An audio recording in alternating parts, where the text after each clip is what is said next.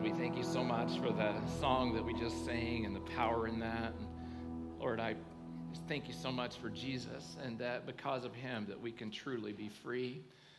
Just sensing that there's somebody here, there's people here who are in chain and bondage today. I'm not sure what it is, but I just pray today would be the day of release, of receiving mercy and empowerment to be able to do what is best for them and for others in their world. I pray now that you would speak to each of us today as we move into a time of communion together and we uh, celebrate the greatest gift ever given. You're such a generous God. May we tap into your heart today we just sang a moment ago, give us your heart, God. Give us your heart for the people around us. Helps to realize that our generosity makes a difference. And that you didn't give to us that we would keep. You gave to us that we'd be conduits of your mercy and your grace and your love and your compassion to this world. And I thank you, Jesus, for being with us. It's such a joy to be here. In your name we pray. Amen. All right, you can have a seat. That'd be great. And I'm just so grateful that you're here today. And uh, I'm Ron Thompson. I get to be one of the pastors here. It's my joy. And so, welcome all of you, everybody who's watching online as well, anyone who will be watching through Facebook Live or watching this service in the future at some point. We're just so glad. Speaking of which, I heard that last week we had 35 people at our Eschaton service. And so that's like in the mid 20s, we went up to 35. And so it's just exciting what God's doing over there at Eschaton. Just love, love seeing how uh, the team is so effective in what they're doing there. So I want you to invite you first to grab these notes, and you're going to need them today. And so let's just grab them first. And so we're ready to write down some thoughts as God gives them to us. And so I just pray that that would be what would happen in your life today. I also encourage you to open your Bible. If you have your Bible, you can open it to Luke chapter 12. And we're going to be in Luke the entire day, just going to be running around different chapters there, different stories that Jesus told and incidents about generosity that we can look at.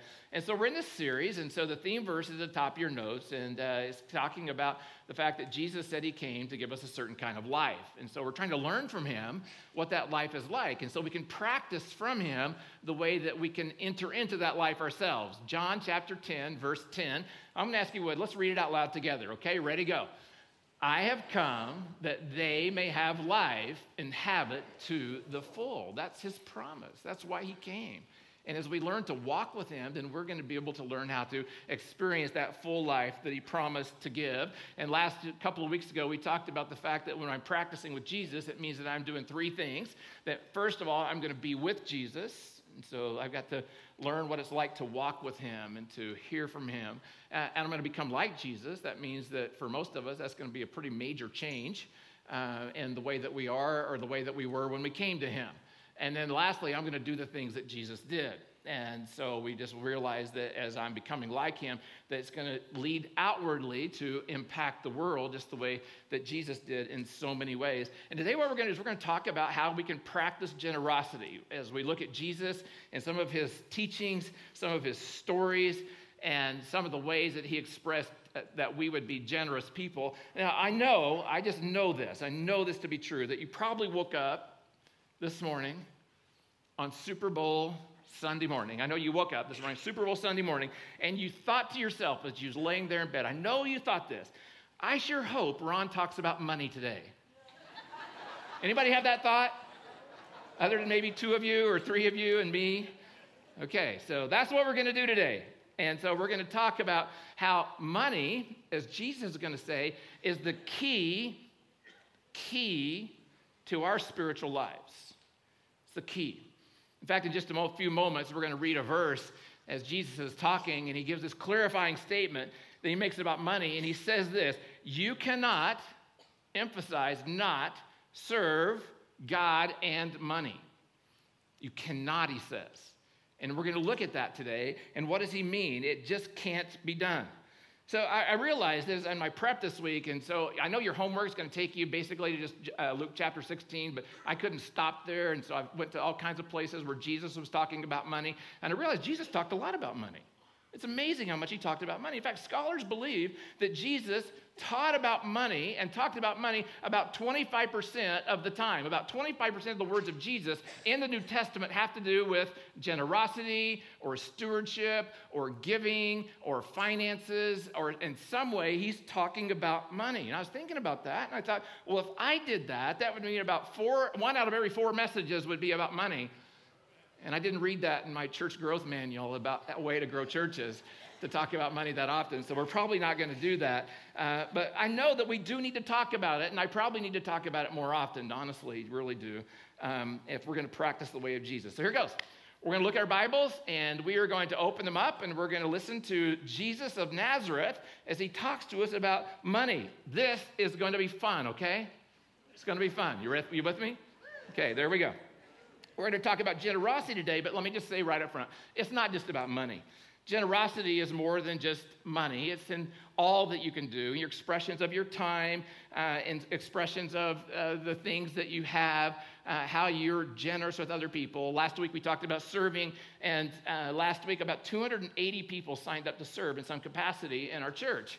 And it was just awesome to be able to see that and to celebrate that. But what you were doing is you were saying, I'm going to give up some of my time. Now, one of the things I want to encourage you with about serving, when you sign up to serve somewhere, as opposed to you say, I'm going to serve as it comes up, as it comes up. See, when you sign up to say, I'm going to serve, what that means is I'm going to be accountable and reliable. You can count on me, even if it is inconvenient.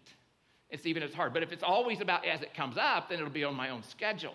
So I encourage you about that as we think about generosity. So here's what Paul says that Jesus is quoted in Acts 20. John read this verse a moment ago. In everything I did, Paul says, I showed you that by this kind of hard work we must help the weak. So being generous, remembering the words of the Lord Jesus himself when he said, It is more blessed to what? Give than to receive. More blessed to give than to receive. Now, that word blessed could be translated as the word happy. So it's the key to happiness is that I would see that I give away and I can experience happiness. This is so exciting. In um, the spring, let's see, right after Easter, we're going to start a series and we're going to go through the first part of the series will be the Beatitudes. And every one of the Beatitudes start with blessed be, or happy are those. Happy are those. And so it's the same word, it's the same idea, it's the same concept. And so Jesus is saying that our generosity, get this, is the pathway to happiness. Without generosity, there's no happiness, no sustained happiness, is what we would say. Now, social research has shown that Jesus knew just what he was talking about, but we don't really need social research to you know, corroborate Jesus or the Bible, but it does in this case. Notre Dame did a study. They took all the um, data they could from all the studies that have been done over you know, happiness and what makes people feel contented and the whole idea of generosity, and they discovered that generous people are happier, healthier, and less depressed. Not only that, generous people have lower, lower um, they have lower blood, I'll get it out, lower blood pressure. I'm just too excited. Reduced stress and longer lifespans. Not only that, generous people have better moods, better marriages, and more friends. So I just raise your hand if you ever needed a better mood sometime, you know. raise your hand if you're sitting next to someone who needs a better mood now. Not really, not really. Oh. So when you, you examine the facts, it turns out that the Western formula, the one that most of us live by, the Western formula that says more money equals more happiness, it's just simply not the Jesus way. It's not the Jesus way. I love this quote by Richard Foster. It's from a book called The Freedom of Simplicity. Uh, in fact, I was so enthralled with this quote that I'm thinking that this has got to be something we talk about more in the future. He says this Contemporary culture, that's ours, is plagued by the passion to possess. The unreasoned boast abounds that the good life is found in accumulation, that more is better. Indeed, we often accept this notion without question, with the result that the lust for affluence in contemporary society has become psychotic. What a diagnosis. It has completely lost touch with reality. He goes on to say this He says, Furthermore, The pace of our modern world accentuates our sense of being fractured and fragmented. We feel strained, hurried, breathless. The complexity of rushing to achieve and accumulate more and more threatens frequently to overwhelm us. It seems there's no escape from the rat race. He's basing that on his observations of Western culture and contemporary culture and the way that people live and the people he's talking about. He's saying that the accumulation of wealth and all that wealth promises is, he says, psychotic. It's crazy. It just doesn't line up with the way that Jesus taught that we are to live. Now, you may know that the Bible says this, in another place it says that money is the root of all evil. Well, the reason I believe is that is true and it's possible is that when we give in to the pull of money we give into that the danger is is that we will start believing and thinking that we need more and more. And where do i ever stop? When am i going to be satisfied? What's going to happen? And that keeps us from being generous. Because here's what happens to us. We believe that being more generous would lead me to losing what i have being depleted that I would actually have to deprive myself of something in some way. So here, here's what the Bible says it says, A generous life leads to a richer life. Generous life leads to a richer life. It's the way that Jesus said that we can have the life he promised in John 10 10. Generosity refreshes our souls. Generosity blesses both the giver and the receiver, as we just read about in Acts chapter 20. Generosity, is this is where we're going to end up today, by followers of Jesus helps others see that Jesus is real. Our generosity helps them see it's real. I love this quote by Billy Graham. such a loss that he is no longer with us. He says this If a person gets his attitude toward money straight, it will help straighten out almost every other area in his life. The way that we view our money. So, what I'm going to do is I'm going to dig into these verses in Luke that we're going to look at. I'm going to make four observations that I think will help us as we want to practice generosity and do it the Jesus way. First is this put your trust in God. Put your trust in God. So, and the verses we're going to look at right now, they come from Luke's version of the Sermon on the Mount. And in this section, he's talking about how that we can um, move beyond anxiety. So he's talking about the cure to the anxiety that we live with in our world. So I'm going to begin with verse 31. It won't be on the screen or on your notes, but I'm going to begin with verse 31. Jesus says in verse 31 Seek his kingdom, and all the things that bring you anxiety and concern will be provided for you. Now, that's not in there, but he says, Keep, he says, Seek his kingdom, and all things will be provided. But in the context, is all the things that cause you anxiety and concern, he says, will be provided for you. So, what is causing you anxiety? What is causing you concern? That you're not that you're afraid you won't have enough, that God's not going to supply your needs in some way.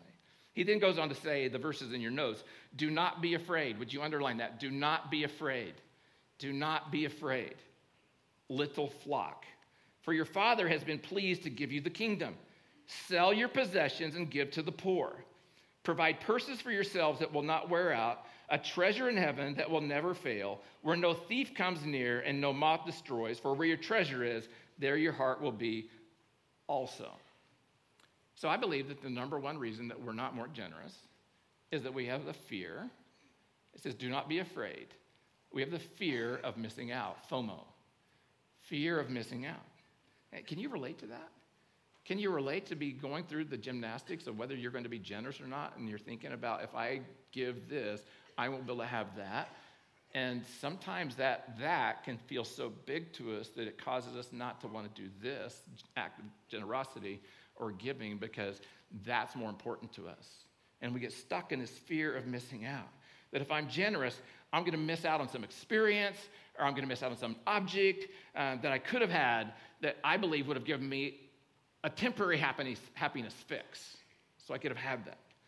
So that is why statistics say that the average American, average American spends $1.22 for every $1 they make. Fear of missing out. $1.22 for every $1 they make. When you look at the debt load that most Americans have, the average would be. Now, I know that many of us are in different places, but that would be the average. Folks, generosity requires trust in God, trusting Him. Generosity is a practice that it moves my heart away from fear and greed and discontentment. And what does it do? It moves my heart toward what the psalmist writes in Psalm 23. And when we were having our series on the good God, the goodness of God, we talked about this and we talked about the fact that God wants to provide our needs. He's our good shepherd. Jesus says we're the little flock. We can go right to Psalm 23 and we can make that direct application to us that He wants to provide all of our needs. And generosity is how we cultivate hearts of gratitude and trust and peace and love and compassion and freedom. Isn't that what we want? The pathway is through generosity. So in Luke 12, Jesus is saying that generosity is not as much an issue of the wallet as it is an issue of the heart. That's the test. Second, Jesus says this be a manager, not an owner. Be a manager, not an owner. Now we're going to go over to Luke 16 now. And uh, we're not going to have time to t- go through all the verses in Luke 16. It's quite a complicated story uh, that uh, Jesus is telling there. And, but he ends with these verses. And I think that this is really the application for us that we want to look at today. He says, Whoever can be trusted with very little can also be trusted with much. And whoever is dishonest with very little will also be dishonest with much. So I just think that's a test for us to say, you know, am I, am I honest? Am I being honest with myself? Am I being honest with God? If I'm married, I'm being honest to my spouse. Uh, am I being honest about what I'm saying that I have or what I need or what I want or what I'm doing? Am I being honest? So if you have not been trustworthy in handling worldly wealth, who will trust you with true riches? And if you've not been trustworthy with someone else's property, who will give you property of your own? No one can serve two masters. Either you will hate the one and love the other, or you will be devoted to the one and despise the other. You cannot, there's that verse, you cannot serve both God and money. You cannot serve both. The Pharisees who loved money heard all this and they were sneering at Jesus. He said to them, You are the ones who justify yourselves in the eyes of others, but God knows your hearts. You may be deceiving everyone else, but God knows your heart. What people value highly is detestable in God's sight. He just really comes out shooting here. He's talking about the whole idea of us coming to understand that God gives us certain things for our enjoyment, gives us certain things for our stewardship, that we get to manage them for Him. We have to realize when it comes to our stuff that we are not owners. You can go over the Bible from cover to cover and you see where God says, It's all mine. I own everything. I own everything. And I give you a portion, a portion of what I own so that you can manage it or steward it or take care of it for me. So here's the question How are you doing? How are you doing at managing God's resources? What He's given you. How are you doing at that? And I just think this is why it's so important for us to become radical, generous givers. See, God gives us 100% of what we have. He gives us 100% of what comes into our coffers. He gives us the brains to be able to make, you know, to work. He gives us the skills. He gives us the jobs. He's placed you in America. Uh, you could have been born any other place in the world. As would be third world. He placed you here where you have opportunity. And he says, I've given you 100% of what you have, and all I ask from you is to give me a percentage back. And then to manage the rest in a way that honors me and shows that I love you and I love others. So when we give, basically, we're giving out of gratitude to him for what he's given to us. We're declaring our trust in him through giving. Okay, number three, experience the joy of giving. Jesus would say to us to experience the joy of giving. Now we're going over to Luke chapter 6, and we'll be here primarily for the rest of our time, is in Luke chapter 6. And Jesus is talking, and many of you have heard this verse before in Luke 6 38, and uh, you've probably quoted it. I would say this I'll bet you you've heard it misapplied. I'll bet you you've heard it misapplied at some point where you're watching some, you know, or listening to some speaker and they're trying to convince you to give. And what they're saying to you is if you give to them or their cause, that this is what God will do for you, as if it's a promise. uh, that will happen because you gave to them and they manipulate you. And this is why people have an aversion to being generous and giving because, especially sometimes to churches or to religious organizations or to uh, people that they see on television or other kind of marketing campaigns, because they feel that it's just for them and that uh, somehow if I give to them, I'm going to be blessed. And so it turns people off.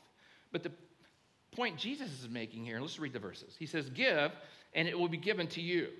A good measure, pressed down, shaken together, running over, it will be poured into your lap. So uh, they would understand, the people would be uh, listening to Jesus would understand right now that what he's talking about is he's talking about the, the gleaning that would happen. We've talked about that quite a bit as we went through this uh, series in Ruth, and that they would leave corners of the field open and that the poor would be able to come and that they would come with their baskets and that they would come gather grain and because they'd had to walk quite a ways to get there, they would want to make sure that they got as much grain as possible. So they'd pour it in, they'd tamp it down, they'd pour it in, they'd tamp it down, they'd shove it down, they'd pile it on. They'd make sure they get as much in there until it's actually running over the sides, running over their sides into their lap, because they wanted to make sure that they had it all. So that's the picture here that Jesus is giving us that's happening. And he says this For with the measure you use, it will be measured to you.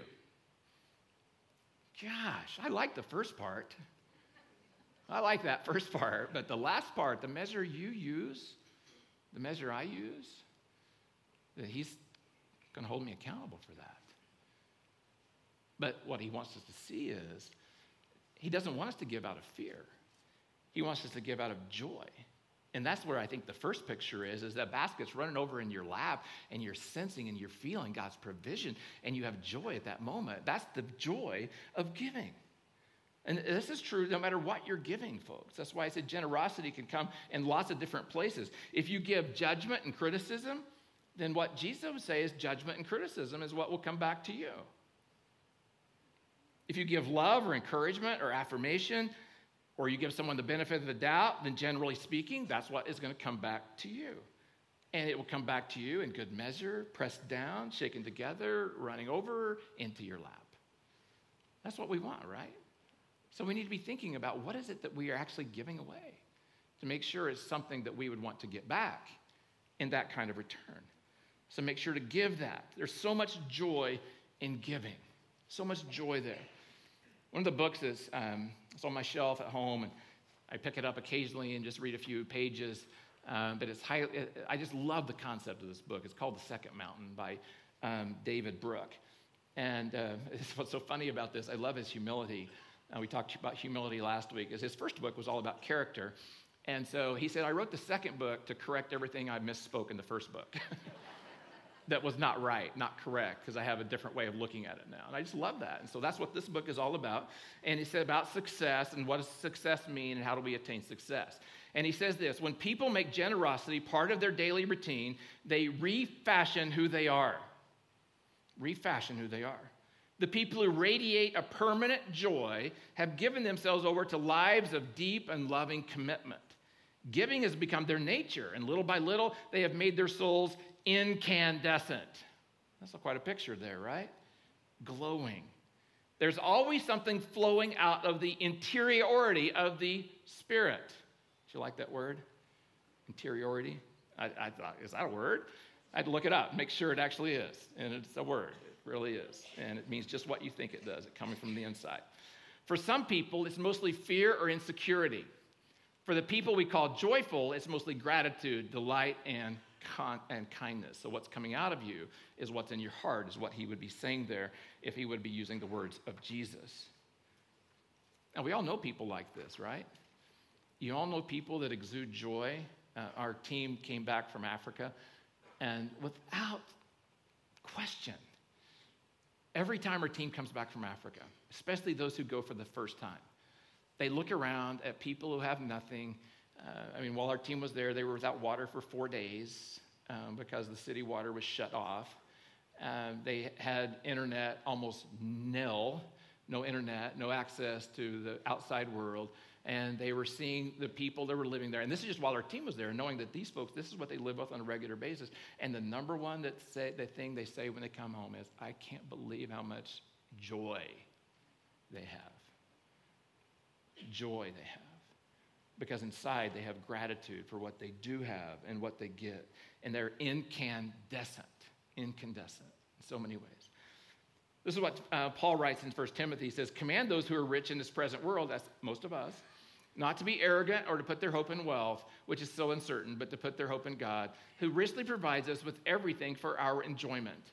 Command them to do good, to be rich in good deeds, and to be generous and willing to share. In this way, they will lay up treasure for themselves as a firm foundation for the coming age, so that they may take hold of the life that is truly life. He's saying here, when we invest, when we are generous, we're laying down a foundation for eternity for us. Foundation. Bible says that the, heaven will be a place of eternal rewards, and that we're laying that foundation by our giving today, but also generosity builds our reputation. See, when we give, we get the joy of knowing that our witness for God is drawing others to Him. And that's what Jesus goes on to say in Luke 6 44. He says, Each tree is recognized by its what? Own fruit. So you're recognized by the fruit that's on your tree, is what he's saying. People do not pick figs from thorn bushes or grapes from briars. A good man brings good things out of the good stored up in his heart, and an evil man brings evil things out of the evil stored up in his heart, for the mouth speaks what the heart is full of. See, this is one of the things I want to say to you as a church, for me too, is that when people look at those who claim to be followers of Jesus, look at those who claim to be followers of Jesus, they look at them, and I can tell you this when a non Christian looks at those who are followers of Jesus, that non Christian is looking at us through the lens of, I know something about Jesus. And when I look at you, honestly, that's not what I see. So I know something about Jesus, but for many times, and this is why our culture has a hard time with Christianity, and I look at you, I'm not seeing the Jesus that you say you love and that you say you follow. See, they know. They know that followers of Jesus are supposed to be different. Not weird, just different in the way that we approach life. Why is that? Well, because we're supposed to look like Jesus. And everyone has some understanding of what Jesus looked like and who he was and what he did and how he lived. And so, even if people haven't received Jesus as their forgiver, their redeemer, their leader, as the rabbi we talked about a few weeks ago, and their friend, they know enough about Jesus to know that he was a person of grace and forgiveness and generosity and kindness, and they intuitively know that that's what his followers are supposed to look like. So we'd ask ourselves, is that what I look like? Is that the message I'm given to my world? And I'm a generous person. See, our reputation is not based upon our theology, only in the church world. Our reputation is not based on our theology. People don't care about my sermons, they just don't care. But they do care about whether or not we care or not. They do care about whether or not we're generous or not. Our reputations are based upon our generosity and that we would live with a no strings attached approach to life. N.T. Wright says this about what I'm talking about here. He says, When Jesus, for the sake of us all, became poor, we became rich. So he gave up, we became rich. Now, when people who follow him are ready to put their resources at his disposal, the world and the church may benefit not only from the actual money and what the money is able to do, but from the fact that when the Jesus pattern of dying and rising, of riches to poverty to riches, is acted out, the power of the gospel is let loose afresh in the world, and the results will be incalculable. Generosity is love made visible. Love made visible. When we give, we are introducing people to a giving God who loves them. And then the last is this I need to receive that love. So I receive God's gift of love. That's the last idea that we'll share today. See, and what I want to say here is this. Um, you probably heard this statement give until it hurts, right? I don't think that's very attractive give until it hurts. And, and, I think that's one of the things that some of us that we're so caught up in rules and we want to please and we want to you know, make sure that we're all in alignment with God and what He says. And so we realize that somewhere, if I'm not hurting, then I must not be giving enough. I just don't think that's what the Bible teaches. But here's what I do know that if I live with a mentality that I have to give until it hurts and I'm trying to give until it hurts, how much hurt do I have to have? How bad does it have to feel? And here's the next point I want to share can I sustain that? Can I sustain that kind of giving? And the answer is no. Nobody can keep giving until it hurts and it hurts and it hurts and it hurts and it hurts and it hurts. Nobody. We can't do that. So, what do we need then? Well, we need what the Bible says when it comes to giving. The Bible talks about this. I'll just share a couple of verses here. James 1 says this Every good and perfect gift is from above, coming down from the Father of heavenly lights, who does not change like shifting shadows. He chose to give us birth through the word of truth that we might be a kind of first fruits of all he created. So, what he's saying, everything that you have is a gift from God. It's a perfect gift. Everything that you have. He wants you to give some of it.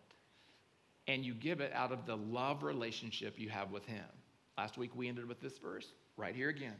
We love because he first loved us. And then Jesus and Matt and Luke 6 said this way Be merciful just as your Father is merciful.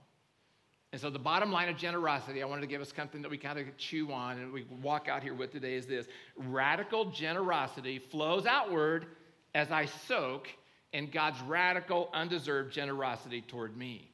And we're going to do that right now we're going to have a time of communion where we get to soak in his radical generosity toward us as we come to him. In fact, Jesus said these words he's talking about when he wants to describe his heavenly father, he wants to describe his heavenly father as a God of radical generosity. He says this, and it's recorded in John chapter 3, 16. It says, For God so loved the world, he was so generous that he gave his one and only son, that whoever, nobody left out, all the whoever's in the world who believe in him shall not perish, not go to death, not go to eternal damnation, but will have eternal life life in the fullness with Him because He is a generous God. He's the generous lover. And He gave and He gave and He gave and He's still giving today. He's still giving today. That's who He is. So to love is to will the good of another in generosity. That's a form of love.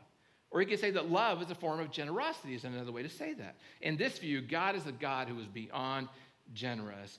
And when we follow his way, we can become the kind of people who look like Jesus, who live life without fear, who live without anxiety, who live with peace because we trust in God as our good shepherd. We can release the need for control. We can share with those in need, and we can live with generous lives. So I'm going to invite our ushers, and they're going to move to the tables right now, and they're going to service communion. And communion is a reminder of the verse that we just read about in John 3:16 that Jesus gave his life on the cross that we could have life. It cost God his son. He gave the most that we could have the most when he said he's given his son for us. And so our ushers are moving into place and they're going to help service. And as they do, I just want you to remember what we've talked about today. I want you to bask in the fact that Jesus went to the cross for you. He died for you. He gave his blood for you. He was generous. He held nothing back. He gave you all of his love, and you can rest in that. You can celebrate that yourself. So I'm going to put a verse here on the screen I want you to look at for just a moment. It's from Hebrews chapter 12. And it says, Fix your eyes on Jesus, the pioneer and perfecter of our faith for the joy set before him, he endured the cross, scorning its shame. So they're going to go ahead and serve you now. We're going to listen to a little bit of music, underscoring, and then we're going to hear a song that's all about the cross and how Jesus gave his blood for us. And then I'll come back and I'll service, uh, lead us all as we take communion together after we're all served.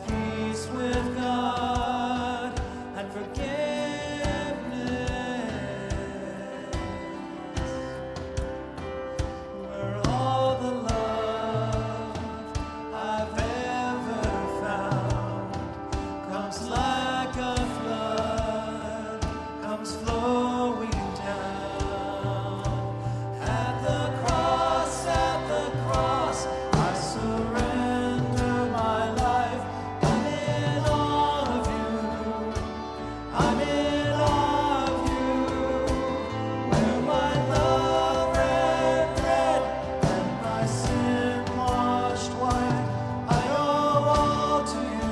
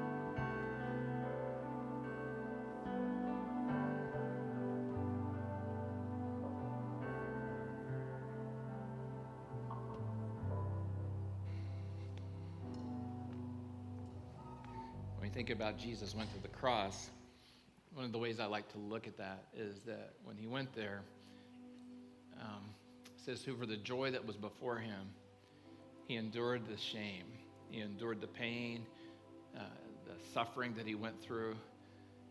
And if we could just narrow that down, he endured that for the joy of knowing you. Each one of us individually held nothing back. And that song there, it says, because of that, because of that understanding, I will give. Did you notice it said, all to you? All I am, all I have, all my present, all my past, all my future, I'll give it to you. That's ultimate generosity. We give everything to Him and we turn it over to Him and say, It's yours. Use it and me as you see fit, as I get to be engaged in your kingdom's purposes in this world. I get to do that with you. So when we remember that, it's helpful to come and just be reminded of what Jesus did for us. And that's what communion is all about. And Jesus said, I want you to do this, that you would remember me. You'd remember the price that was paid for you. You would remember the Father's love for you personally, each one of you. And I just say this if you've never received his love, would you just, right now, as you have communion with this, as this is your moment, when you say, I'm receiving the love God has for me, what Jesus did for me on the cross. And so it says that he had dinner with his disciples and he set up a meal arrangement. And as part of the meal, they were observing uh, that he broke some bread. And he broke the bread and he served the bread. His disciples have the bread. And he said to them, He says, Eat this and remember me. I would say, remember what you're about to watch. Remember what you're about to witness that I did for you, that you'll never forget that my body was broken for you. Let's eat this and remember and thank Him.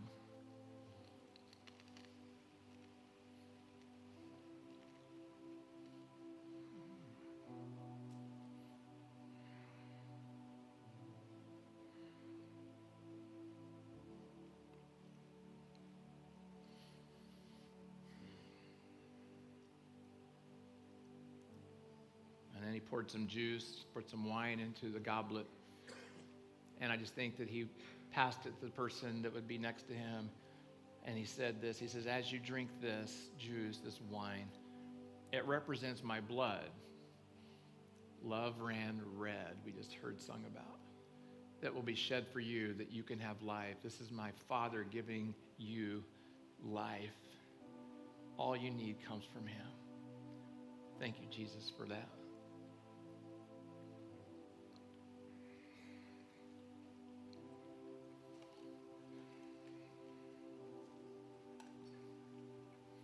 Just rest in this moment a little bit. I just hope that you can hear Jesus talking to you right now. He's looking at you with eyes of love and compassion. He's looking at you with a smile that we've seen on some of the slides of that Jesus.